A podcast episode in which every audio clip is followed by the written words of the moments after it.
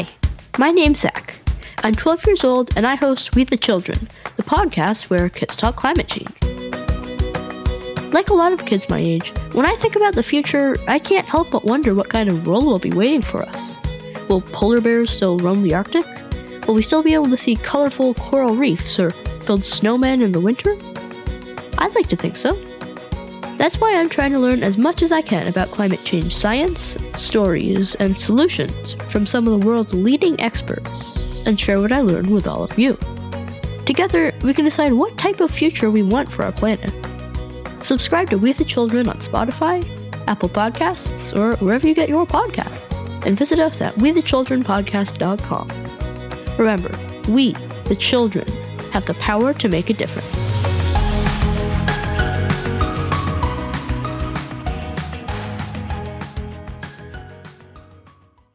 Okay, fair warning. This episode does contain a couple spoilers.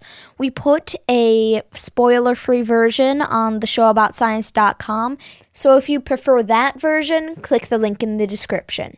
Alright, on with the episode. Hello, everyone, and welcome to another episode of the Show About Science. This is your host, Nate. Today, we're going to be interviewing somebody a little bit different. We're going to be interviewing author Alan Gratz about his newest book involving climate change and about his process for writing it. Stay tuned because it's going to be amazing. So, normally I would ask my guests to introduce themselves, but I, I yeah, I am a huge fan. I've I don't want to say that I've read all of your books, but I've definitely read a lot of them. And so, would you mind if I introduced you? I'd love it. Go for it. All right, so this is Alan Gratz, critically acclaimed uh, historical fiction writer. And so he's written some books that you may or may not have heard of, like Refugee, Ground Zero. And today we're here to talk about his newest book, Two Degrees. That's right. And so, yeah, should we just jump right into it? Yeah, thanks for the intro. I appreciate mm-hmm. it. Thanks for having me on your podcast. Yeah, it's a pleasure. Uh, so, was there anything that I missed? No, that's it. I, have I've written 18 books now. This is number 18, Two Degrees. Yeah. So, what is Two Degrees all about? Sure. So, Two Degrees is a story of four different kids in three different parts of North America, all of whom are trying to escape climate change disasters, either disasters that are caused by climate change or made worse by climate change. So you've got a girl named Akira who is trying to survive a mega fire in California along with her horse Dodger. You've got two boys named Owen and George who live in Churchill, Manitoba, up in Canada, who are trying to survive a polar bear that's come in off the melting sea ice to look for its next meal, and it thinks the boys are its next meal. And uh, it's also the story of a girl named Natalie who lives in Miami, Florida, and is trying to survive a Category 5 hurricane along with her neighbor's dog. So I've got four different kids, three different places, two degrees of temperature rise, and one cause of it, and that's climate change. Two degrees of temperature rise, and one cause of it, and that's climate change. Climate change. Climate change. Climate change. So, what compelled you to write this book? You know, I was asked by a lot of kids to write the book. So after I started writing books about the Holocaust and writing books about the refugee crisis, you mentioned that mm-hmm. one, um, and about war, a lot of kids kind of saw me as as a person to go to who was going to tackle big topics. I was doing school visits for years, and a lot of the kids were like, "Hey, will you write a book about 9/11?" I was like, "Oh, okay, I hadn't thought about that, but sure." And I wrote a book called Ground Zero that was mm-hmm. about 9/11. And so then once I wrote that, a lot of kids were like, "Okay, cool. Now will you write one about climate change?" And I was like, "Oh my gosh, climate change! Like that's a huge topic. Yeah, it takes place over a long period of time, and how do I?" how do I bring that to life? It's a lot of science. Like you, you know, this is the show about science. How do I bring that into a book that's entertaining, that's thrilling, you know, that that's uh, edge of your seat, page turner? But I had more and more kids ask me about it, and so I said, okay, I'm going to try it. I'm going to try and tackle writing a book about climate change. And I really liked how you, like, you didn't just focus on like the global warming aspect. You had like wildfires, melting uh, ice caps. There were tropical storms that had significantly grown in severity. So, how did you decide that those were the best things to focus on? Yeah, you're right. There's so many things I could have done that are current effects of climate change. And in fact, when I set out to write this, I thought about putting the global in global warming. As, mm-hmm. as you mentioned, I thought about making the story take place all over the world. I thought about doing a story about wildfires outside of Sydney eh, in Australia. I thought about doing what they call rain bombs, where storms just hover over a city and drop water. It's not like a hurricane; it's just tons of water that makes the flooding conditions. That that happens a lot in like Mumbai, India. I thought about writing about there. I thought about writing about desertification, like where good arable soil turns into desert, right? Like because it just converts from growable soil to desert. That's happening a lot in Central Africa, like around Lake Chad, where that lake has dropped its water levels precipitously. And I thought about writing about Nigeria or Chad.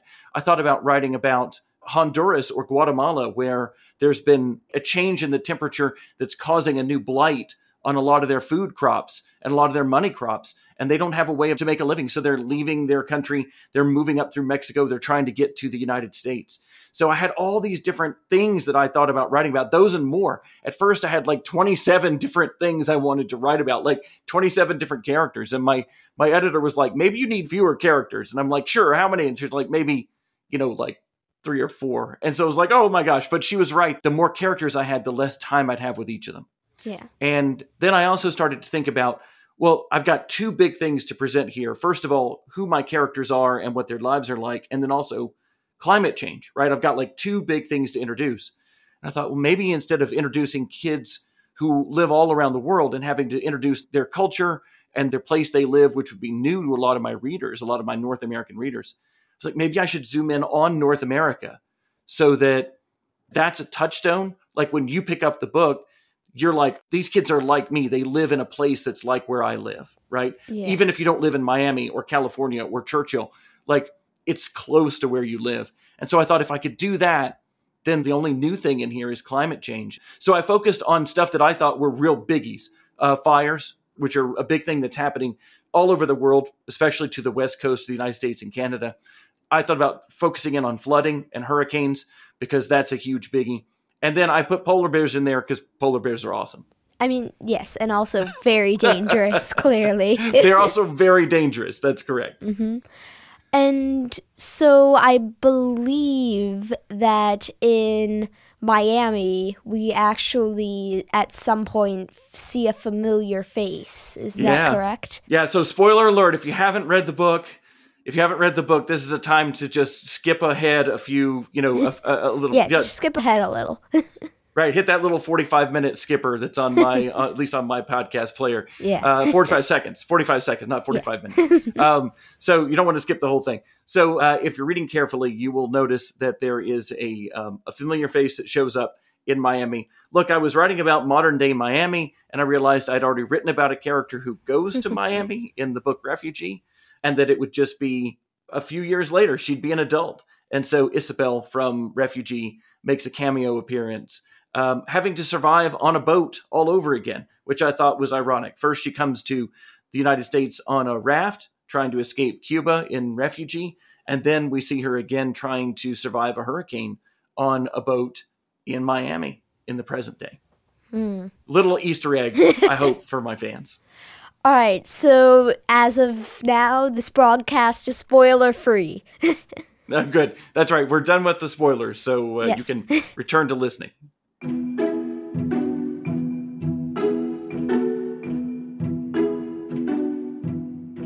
So, what is like the main thing that people or kids should take away from this book? Yeah, it's a good question. I, I thought a lot about what I wanted my theme to be, what I wanted my message to be. Um, I hope that, first of all, young readers come away with an understanding of what climate change is and why we have to do something about it right now. The reason I focused on a contemporary story, the reason I didn't tell a story of the far future or tell a story about the past at the like the beginning of the industrial era was I wanted to focus on how climate change is impacting human beings all over the world right now, not some nebulous date in the future. So I wanted kids to understand, you know, for all my life, we've been talking about climate change as something that's down the road. Oh, in the future, it's going to get bad. It's going to get bad if we don't do something. Well, things have kind of gotten bad now. They're not as bad as they could be. That's a good thing. Mm-hmm. And they could get worse if we don't do anything now, but they're bad enough for a lot of people already. So I wanted to highlight that we're already dealing with climate change, that this is not something down the road. And the last thing I kind of wanted to leave young readers with is is hope uh, that there is an opportunity to fix this. It's not too late. And I think human beings are amazing. I think we're creative, we're inventive, we're incredible mm-hmm. problem solvers. And one of the things I talk about in my book Allies that's about D-Day is how we came together as an international community to work together to overcome this this really big challenge to defeat Nazi Germany. We've done stuff like this before. This is bigger. It's a worldwide thing, uh, the way that World War II wasn't. Uh, like this is even bigger than that. It's even harder to defeat than the Nazis, but we can do it. We've done it before. Uh, we have the ability to change this. And I like to say that if the bad news is that humans are causing climate change, the good news is that means we can be the ones who fix it. We have actually some control over it. So I hope that it teaches kids about climate change, shows them what the world is like right now because of it, but also says we can beat this if we work together. We can beat this if we work together. If we work together, work together.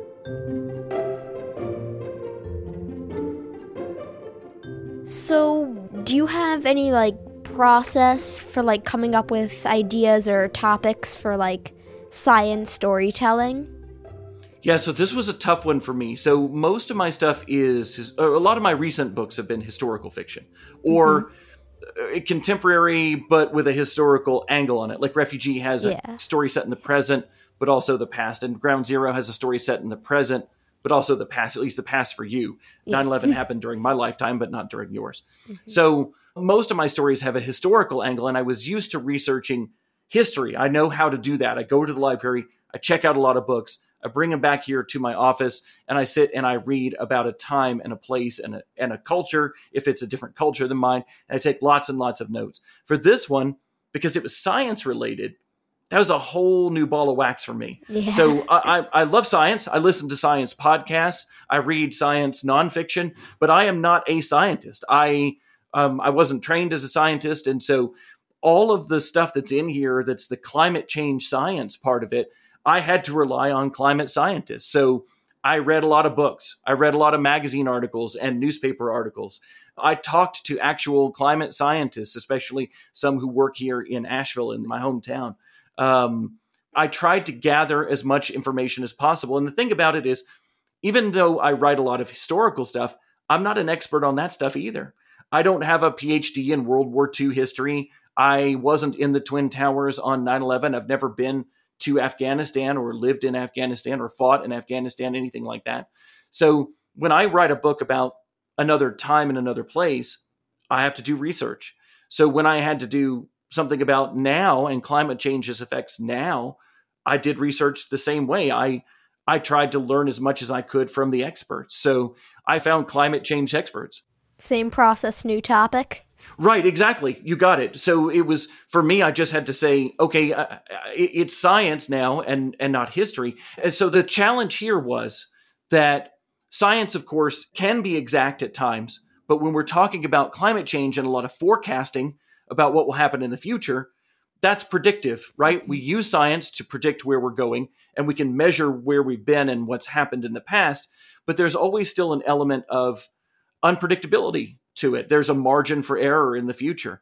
And this is one of the ways that people who are against climate science, who, who deny climate science, will say, well, look, you can't tell me exactly what's going to happen. So it's not going to happen. It's like, well, that's not really the way it works. Yeah. we make we make educated guesses about what's going to happen based on past performance and where we are now, right? And um, history is easier in a way because it's finite. It be- has a beginning and a middle and an end. If I'm researching D-Day, I know what exactly what time it started.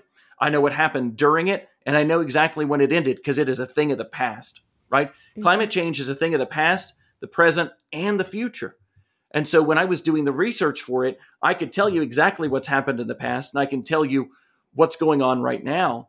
But for the future, uh, how much sea level rise will there be by 2100? Um, you know, uh, how many degrees of temperature rise will we see in the next 50 years?